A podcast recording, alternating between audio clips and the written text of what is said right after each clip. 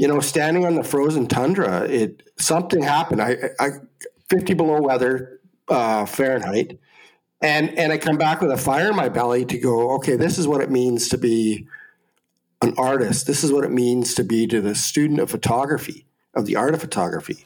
You know, um, I don't know. I, I, can't explain what happened. Uh, there was not a defining moment in that trip. This photography podcast is brought to you by Frames, quarterly printed photography magazine.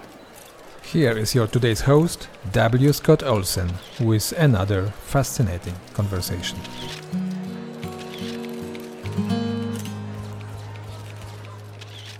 Well, hello, everyone, and welcome to another podcast from Frames Magazine. My name is Scott Olsen, and today, my folks, oh my lord, we are going to Canada and we're going outside and we're going to the mountains. We are going to some of the most beautiful landscapes on the planet, which are a photographer's both challenge and dream. And there is absolutely nobody, at least as far as I'm concerned, nobody that is has a more interesting or a more accomplished or a more uh, bold, we're going to get to that term in a minute, a more bold approach uh, to landscape and outdoor photography than Lee Nordbye. Lee is 2023 Black and White Photo Award finalist. He was a finalist for the Digital Photo Magazine's 2022 Black and White Image Award. There's an International Bronze Medal in there, um, all sorts of magazine publications and mentoring. And most importantly, a body of work that is just heart stopping. You look at these images and they get straight to your heart and soul. Lee, how are you doing today? How's life up in Canada? Uh, it's great, man. I'm I'm excited to, uh, to talk to you and uh, and see what we can talk about. Well, you, you know, outdoor landscape photography, you can do pretty ponds, you can do, you know, nice, gentle rolling hills, but there's something special when you get out into the wilderness and, and you get out into the mountains. You know, it's, it's special not only when you're viewing it, you know, you're standing, you know, in front of your computer or in a gallery or whatever, but it is an extraordinary challenge just to get in the position to take those shots. But you grew up in the Rockies. You know, I'm, I'm reading your stuff on your website here. Uh, you know, you talk about that your dad and your family was always out um, hiking in the Rockies doing that kind of stuff. And your dad would always have a camera with him. And then, then you got, you know, the, the famous high tech Instamatic back when you were a kid. I love the Instamatic. You know, I, I, didn't know it at the time, but the Instamatic and the little flash cube, you know, that that's where I began. So, so tell me about those early days. Tell me about falling in love with the mountains and then having a camera in your hand. Yeah, my dad uh, was always an avid amateur and uh, explorer. Uh, we uh, we went out a lot, and he would always carry a camera. And you know, when my sister and I got old enough, we each got an Instamatic, and we would carry those on holidays or on just you know extended uh, vacations. And you know, today we live in a world of uh, instant gratification. We can look at the back of a camera uh, and see what the shot's like. And, you know, obviously back in those days, and we grew up in a small town where we didn't have a photo developer. So my dad would have to send it away. And it would be like seven days of anticipation of what we would get back. So this this this wasn't just casual snapshots, you know, snapshots to put in a family album and let it get dusty. This was a more serious approach.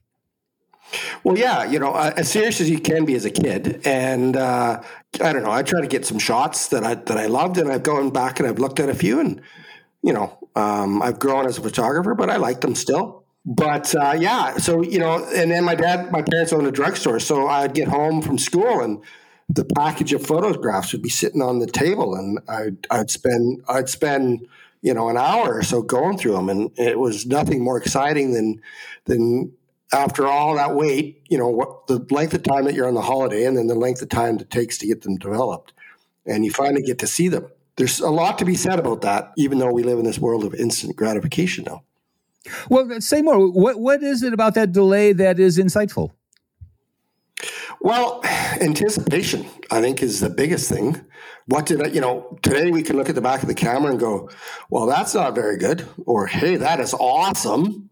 And then, and then you get, you anticipate. You don't know. You don't know for well. If I took the photograph at the beginning of our three week vacation, I don't know for a month, and so it's it's the anticipation of waiting for what you captured, and and building in your own mind what what that might be like. You know, it, it, dawns on me listening to you speak it. There might also be some merit to the bad shots because the sense of loss is so much greater when you've sent it away and you've waited for it and it's come back. If you see, take a bad shot now with a digital camera, you go, oh, that didn't work, and you go straight on to the next one. There might be more learning to the bad shots in in those days. Absolutely, absolutely, absolutely. You lived in the UK for a while, you know, and you've been through Europe, Greenland, Namibia, Bhutan. You've traveled a fair bit, and bet you've come back to the Rockies. So, tell me about the travels. Tell me about coming home. Well, so I, in a previous life, uh, I was an accountant. I call myself a recovering accountant. So it took me, my career in accounting took me uh, overseas to the UK for two years in the mid 90s. And, you know, I grew to appreciate uh, what I had in Canada in terms of standard of living and and just the beauty of of the Rockies and and the province that I live in and the country that I live in. And after those two years, I had a chance to stay and pursue a career in accounting, but you know, it was the attraction of uh, of the mountains, the beauty of Canada, and and just the uh, standard of living I was able to do have here so we're so fortunate in Canada and in North America that drew me back here. And uh, even though I continued on in that career of accounting for a number of years afterwards, um, I still loved it. You you you mentioned 2015 as, as being a watershed year that it, you, that your career took a turn from being a hobby photographer to being an artist. What happened in 2015? Well, that's an interesting story. Um, I I ended up going on a workshop, uh, an astrophotography workshop up in the Northwest Territories. At the time, I didn't know it, but they've become very good friends of mine uh, that were running it. And you know, standing on the frozen tundra, it something happened. I, I 50 below weather uh, Fahrenheit, and and I come back with a fire in my belly to go. Okay, this is what it means to be an artist. This is what it means to be to the student of photography of the art of photography. You know, um, I don't know. I, I, can't explain what happened. Uh, there was not a defining moment in that trip, but the trip collectively uh, over the course of a few days, in very cold temperatures and freezing my butt off, I I came home and realized that there's a lot of work I need to do uh, to up my game. And so I just went out and shooting as much as I possibly could and experimenting as much as I possibly could to and here I am today. I I can imagine looking at an ad for a photography workshop in the Northwest Territories in winter and thinking, no way in hell am I going to go up. and, I mean, you know, you know, as, as lovely as that sounds, I, am going to read about somebody else's adventure uh, doing that while I've got a good, strong cup of coffee and warm toes. What what was the attraction of, of going to what is a really, I mean, potentially lethal environment to take photographs? At the time, uh, I was a, I really wanted to learn astrophotography, and and and uh, the people that were teaching it were, you know, world renowned in it, and there's no better place, uh, at least in Canada, to go see the Northern Lights than up up north in in Yellowknife area, uh, just because of its proximity and you know the amount of darkness you get. And you know growing up in in alberta i was used to the cold. You know i, I brought along a lot of warm clothes and and was able to warm up from you know the time i got home to the to the darkness the next day. And, you know it was just the attraction of trying to learn a new genre of photography and to see the northern lights. They you know I, growing up as a kid i saw them in alberta but there's nothing better than getting north and seeing them overhead and and exploding everywhere uh, from the horizon to to right above you. It was an awesome experience, and and you know I remember the first night, uh, the second night we went up because the first night we got clouded over.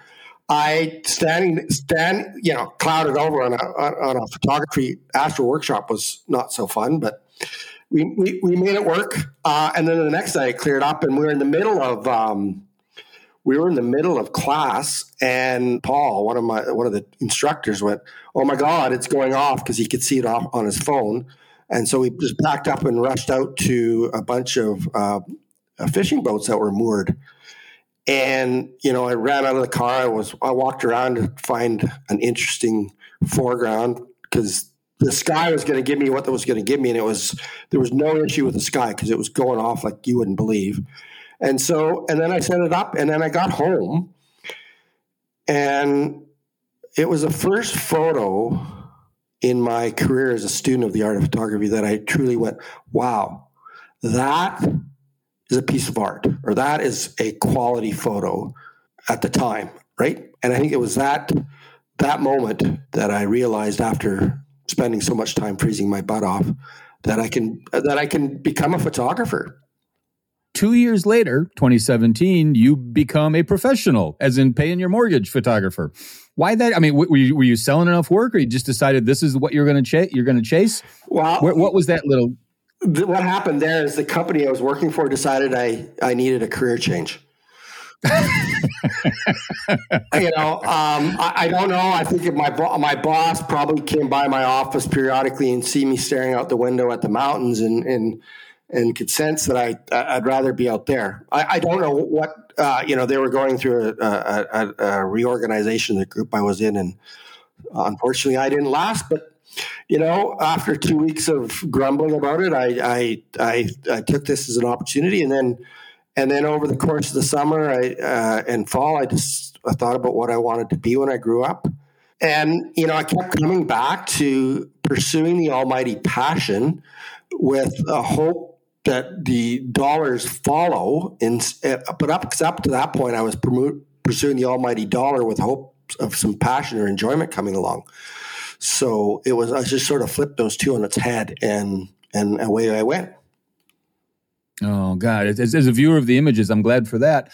So you made some early choices, or some or some choices evolved. One of which being, and, and you know, is it's not an unusual choice, but it's still a choice to go mostly. I mean, I'd say you know about 99 percent black and white. So, and you say in here, and, and, and I'm going to read from your own portfolio statement here.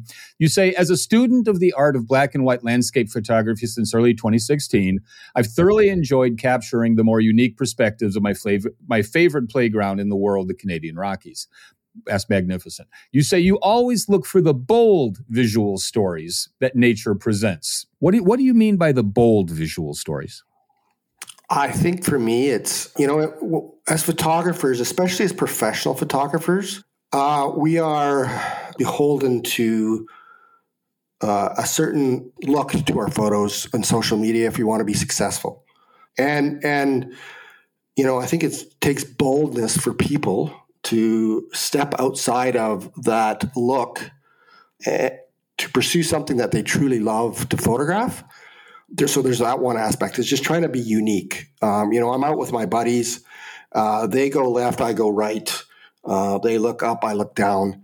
And it's all in the pursuit of being unique. Uh, I have this, like, I, I, know all photographers want to be unique, but I, I feel like, you know, almost maybe to my detriment as a professional that I, that I, I've got, I go to absolute lengths of trying to be a unique perspective.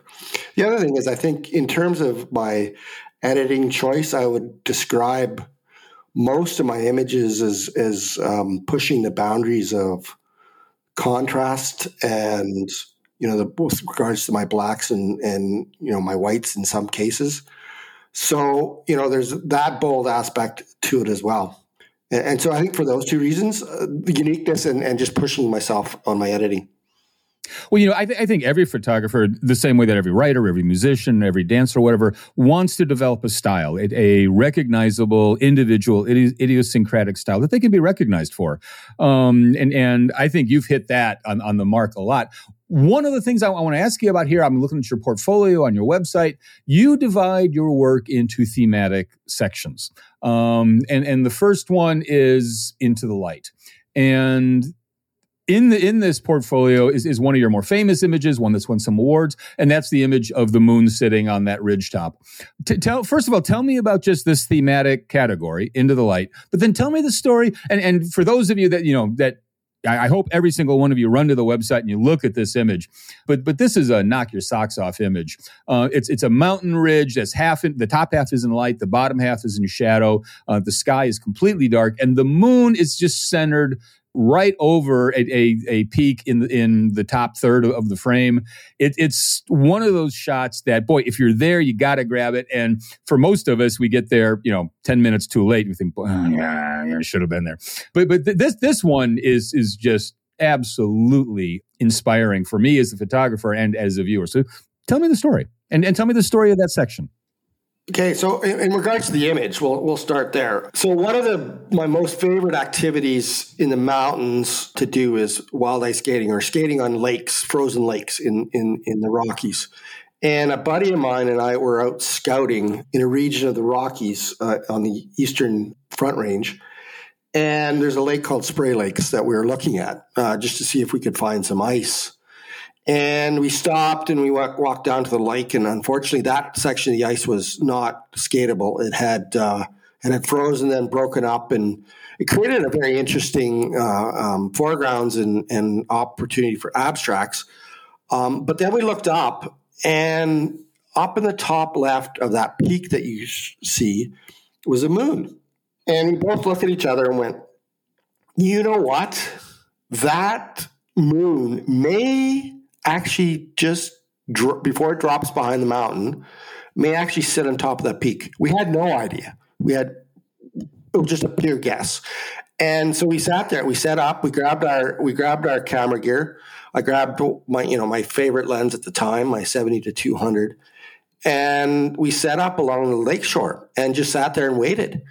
And sure enough, that moon sat right on top of that peak and even you know you know when you talk about details matter uh, it even there's a, a, minor space between it uh, and we were just extremely fortunate and and worth waited you know we didn't have to wait too long um, and so we captured it and got home and i was ecstatic by that image because it was worth the anticipation it, it, and it's framed beautifully. And, and folks, I mean, if you're looking at the mountains, the, the sediment bands in the mountains, you know, are going uh, bottom left to top right, which is sort of perpendicular then to the ridge lines, you know, the valley lines. It's just a gorgeous, gorgeous composition. Uh, but let me ask you a technical question. I mean, just in terms of light, you've got the light on the mountains, you've got the light of the moon, and you know, normally if, if your landscape is exposed right, the moon's completely blown out. You can't see any details. If you expose for the moon, then the foreground is, is completely too much in shadow. How in the world did you pull this one off, just at, at a technical level?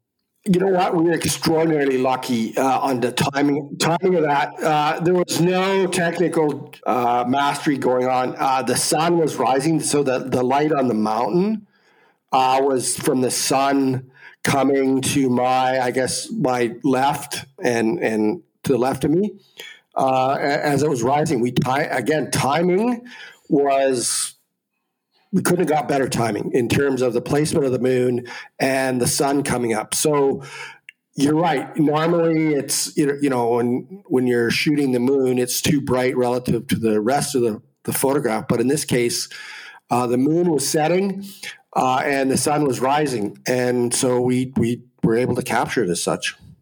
Oh man, I, I, both admire and am deeply jealous of stories that involve luck, because uh, you know it, it, visits all of us sometimes, but not not nearly enough.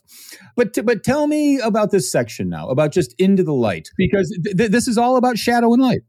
It is, it is, and you know, I, I as I progressed in my journey of black and white photography, I've fallen in love with. You know, I, I've learned to understand when to go out and photograph these types of shots in the mountains. It's usually just after sun, like the hour or two after sunrise, especially in the winter, which is my favorite time, and then or the hour or two before sunset.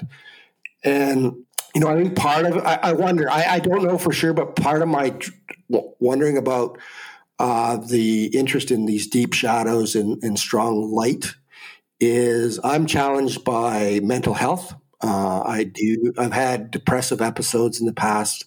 I do have anxieties, and and so part of me wonders if my attraction to these deep, darker, bold images is, is part of it is is my history with that. So I'm so fortunate that my last episode was 2017, so six years without a real bad um, episode. In part because of my mountain therapy days, getting out in the mountains, and so you know, I think part of me is attracted to those types of images because of that that uh, background or that history, but also I, I, I just love. I, I, get so excited when I see those images pop up, and and, and I, I most of them, ninety percent of them or more, are taken with a long lens, which I fell in love with uh, as a result of a uh, a, um, a self-imposed um, restriction I gave myself one time. What what was the restriction? What what what did you? What was the discipline?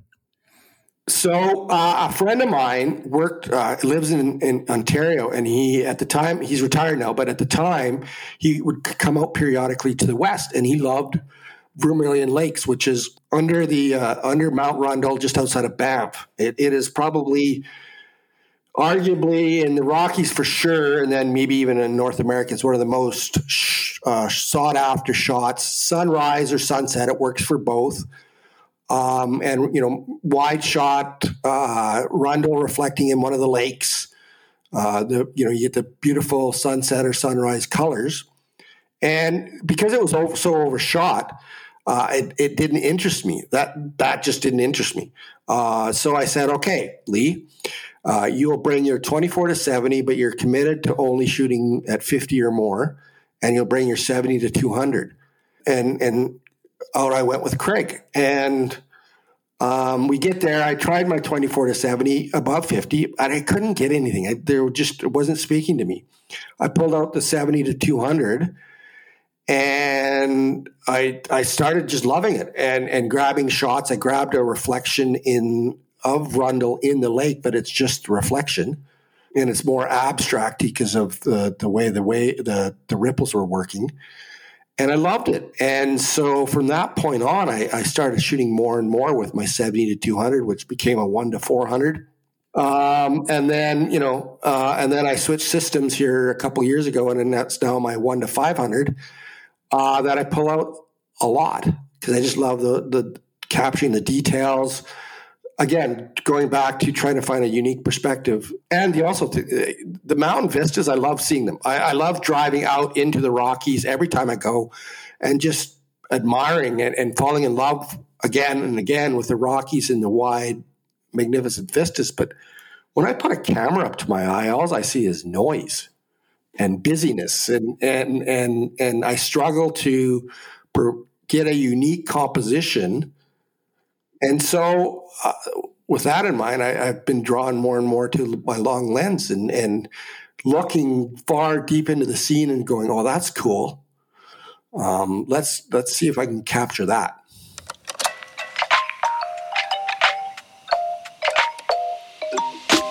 Let's take just a quick break. We hope very much that you are enjoying today's episode. The very fact that you are listening to this podcast suggests that photography means a lot to you. And if that's the case, you might want to have a look at Frames, quarterly printed photography magazine. We truly believe that excellent photography belongs on paper. Visit readframes.com to find out more about our publication. And now, back to today's conversation your images have a real presence to them by and by which i mean you know they're immediate they're right there in front of you. Um, and, and so i can see how the long lens plays into that tell me tell, uh, there's one other image from this shot that i want to ask you the story behind. And this one you know for those of you that, that are just listening at the moment again it, it's a, a mountainscape. This is not a peak. It, it's sort of you know the, the side of a mountain. The the right two sides of the, of the frame have the mountain. There's a snowfield illuminated right in the center. But the left one third of the frame you know, to the top left corner is the sky with very long star trails in it. And this, oh, the, the, the, oh, yeah, okay. yeah the star trails they're parallel with some some lines in the mountain face um, but they are a brilliant bit of the composition because you know knowing you know from my own backyard work you know with the milky way and stuff these these have got to be oh two to four minute exposures um, to get star trails that long. Um, but they're not you know they don't go more than say you know you know a, a short distance in the frame did you know you were going for those star trails? Was this something that you discovered and then refined? Tell me the story because this image is just beautiful. Um, it, has got both earthly presence and, and astral beauty. Um, tell me the story of this one. So again, uh, back, ironically, actually, it's back to the same lake I was just talking about, um, Vermilion Lakes. Uh, a good friend of mine and I just decided. This is April, I think, April 2021. So still, we weren't able to get out and do too much, but we wanted to get out and shoot. And we didn't want to go too far, and uh, we wanted to be home at a reasonable time. So we chose Vermilion Lakes.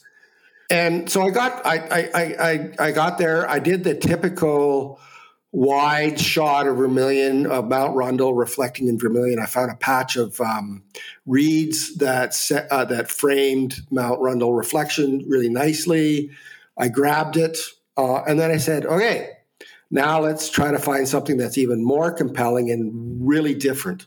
And I've always had, I've always been fascinated by moonlight and seeing if I can play around with the shadows and moonlight uh, that's being casted on whatever. And, but, you know, moonlight in black and white or without the sky can, it can look very daytime like. And so I needed to add an element, you know, to demonstrate that it was in fact at night. And so I was, I, I looked closely at Mount Rundle and found the shadow of um, being casted by the moon. And so I decided, well, let's frame it such that I can get some star trails in there. Um, I had no idea what the star trails would look like because I'm facing southeast. You know, the typical star trails is you you know you find the North Star and, and you get the big circle. So um, I, I, pointed my long lens. Uh, it took me a while to compose that because uh, you know I'm shooting so far away and I got it. And so I set up, I think I set up five minutes and eight minute expo- exposures. Uh, and serendipity, uh, I got the star trails almost aligning perfectly with the, the ridge. Uh, that that was not planned. I wish I could say, yeah, I knew exactly what was going to happen, but I can't. I I, I, I can't. It's, it's a it's a beautiful, beautiful shot, man. Well, thank you. Your, your your second sort of thematic section in the portfolios is called sculpt. Tell me what you mean. Okay, so I spend a lot of time. Like I say, my favorite time in the mountains is uh, now in the winter. Believe it or not and and it, it is largely revolves around two activities that I love to do. I, I talked about wild ice skating or, or, skating on frozen lakes, and the other one is um, hiking into and exploring for ice caves. And through the virtue of those activities, I, I I've come across so many amazing what I describe as nature sculptures. I you know I think we've got some amazing sculpt uh, artists out there that are sculptors, but I, to this day, firmly believe that nature and the way they sculpt, way nature sculpts things, is the best sculptor in the world. And and just by virtue of going, whether it's traveling into an ice cave, traveling up a glacier, ice skating, going into canyons, I've come across so many amazing, amazing sculptors, and and and I my mind turns to curious curiosity, and I go how did that how like how? How did that happen? Why did that happen? And so i want to capture that and emulate that as much as i can in my photographs. And so um, that's where sculpt came from is is just my fascination with coming across these amazing features that you see in the rockies and you've got a variety of approaches here. I mean, you, have got one image of some bare ground with a, a one um, evergreen tree in it. That's you know clearly a wide shot given the size of the tree. You've got other shots that are really up close. Um, some beautiful banded snow that almost looks like a slot canyon. But you, have got one I want to ask you about because there's a phenomenon uh, which not a lot of people know about that, that a lake can, a small lake, you know, a pond can freeze over and the water underneath it can actually then drain. Um, and, and you wind up with a kind of cave uh, with this layer of ice above it. I'm looking at this one shot of yours. Um, it's the, if, if, you're looking at the portfolio, it's the top right one in, in you get to that page. It shows a sheet of ice you know, about two thirds of the way up the image, a rockscape, you know, behind that. But then underneath it, all sorts of formations of, of ice below the, the sheet on, in the middle. Tell me the story of that one. So we were out wild ice skating actually at this time a few years ago. And so our typical approach is we get out uh, onto the lake, uh, we capture our images that we want, and then uh, we channel our inner childhood and, and, and pass the puck, You know, I, all of us grew up playing hockey, and and and for me, I, I, I coach hockey. I coach my kids hockey, uh, so we will pass the puck, play around, have some fun, um, and so we did all of that. And then we were wandering back, and it's at a lake called Abraham Lake in in central the central foothills, or or just to the entrance of the Central Rockies. It's a dam lake. It's actually a river, and they've dammed it for like for electricity reasons and typical uh, is it, the lake fills up in the fall, and there's these aspen trees at the very southern end of the lake that that get flooded uh, because they're they're letting all the water uh, flow into the lake and, and and fill up. And then at some point, so that that was end of October. So some point from uh, when it filled up to when we saw that, uh, and I photographed it, they dropped the level of the lake. But in the meantime, in the meantime, the lake had frozen uh, and creating that sheet that you see there in between those three aspen trees. Then my only so I, I this is where my wonderment and my curiosity comes from. I go, how the heck did that happen? And often I'll sit there and I'll look at it and I'll try to figure it out. And, and many times I'm just satisfied with the mystery of how it's been formed. But in this case, I think what happened was then it fell for whatever reason, the thickness of the ice and the placement of that ice in the aspens allowed it to remain intact when it when the lake level dropped, and then waves would hit the, the bottom of those the trees and create those what I call pillars or pedest- or pedestals. And over time, and walking back to the car as we were leaving, I, I came across this and I'm like, wow, this is so cool. This is like mind blowing because it, like, how the heck did this happen? Um, and I grabbed my, I set up on a tripod and I, I, I captured it. Lee, looking at this now, I did not know until you just said it that there were trees in, in those formations. And now that you've said that, I am doubly impressed. My God. I mean, just looking at, at, at the shadows that are in there, that that is such a such a remarkable shot. The, the, I mean, we we could go through all of your images, and and then you'd hear me, you know, you know, be a fan of all of them. Uh, and I should tell you, by the way, since you said you, you know you, you, coach hockey, I spent several years in, in, middle school as a goalie on a great team, which is where you put the worst player because uh, the, the, the, the, team was so good. I think in, in, four years of playing, I maybe had six shots on goal. I mean, did, I, I, I loved the sport, had no talent whatsoever for any of it. I'm looking through. Okay, I, I'm going to switch gears here a little bit because you did something that makes absolute perfect sense and I've never seen any other photographer do intentionally. And you turned some of your photographs into puzzles, into jigsaw puzzles. Where, did that's fantastic? Where, where did that idea come from and and how, how's it going? So the idea really came from, you know, everyone in the Rockies and, and perhaps in your neck of the woods is the same thing, but everyone does calendars. Right. Right. They take their best photos of that year or a theme and they sell calendars. And I'm like, okay, how can I be different? I, I don't, uh, you know, uh, I don't want to be another person out there doing calendars. You know, um, there, a lot of people do them because they're successful. But what can I do that is in the price range below my other stuff that's that's different and unique. And, you know, I think through COVID, I became fascinated by puzzles. Uh, you know, the first, the first lockdown that we had, we could, you know, we could, we could go and walk around our neighborhood. That was it. Right. And go for, or go get groceries. So I had to entertain myself somehow. And, and so puzzles. And so I thought a light bulb came on. I thought, well, why don't I try that with some of my photographs? So I went online and I did a bunch of research. And I love to deal with local companies you know, I, there, there was a number of companies that I could have dealt with out of overseas companies that were, you know, a lower price point. But I love to deal with local companies. Uh, you get and, and, I found this company in Calgary that do fi- what they call fine art puzzles. And so I went, I went and I talked to them and I explored it and I bought one just to see one of the ones that they had on for sale. And I, and I did it myself. And I'm like, wow, these are unique pieces this is hard, even though it's a very small puzzle. This is hard. It took me a while. So why don't I give this a go? And so I uh, I put a couple uh, photographs in in there, and they and they created each piece is unique. Uh, so I think I've got a hiker, I've got a canoeist, a fire, a piece of fire. Uh, I think there is a tree. I can't remember what other unique pieces that the, the designer designed and placed them in the puzzle. And then they then they laser them, and um, so when you open the uh, open the container, you get this smoky feel to it. So it gives you a bit of an outdoor, even more of an outdoor flavor to it. That's where that came from.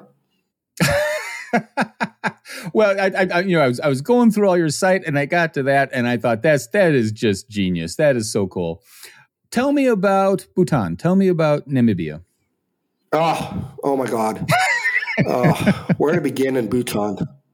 I don't know where to begin. Uh, so, so Bhutan again. You know, I, I keep referring to that the, the, pandemic, but in 2021, we had a lake property that we sold, and my gracious wife, God bless her, I love her.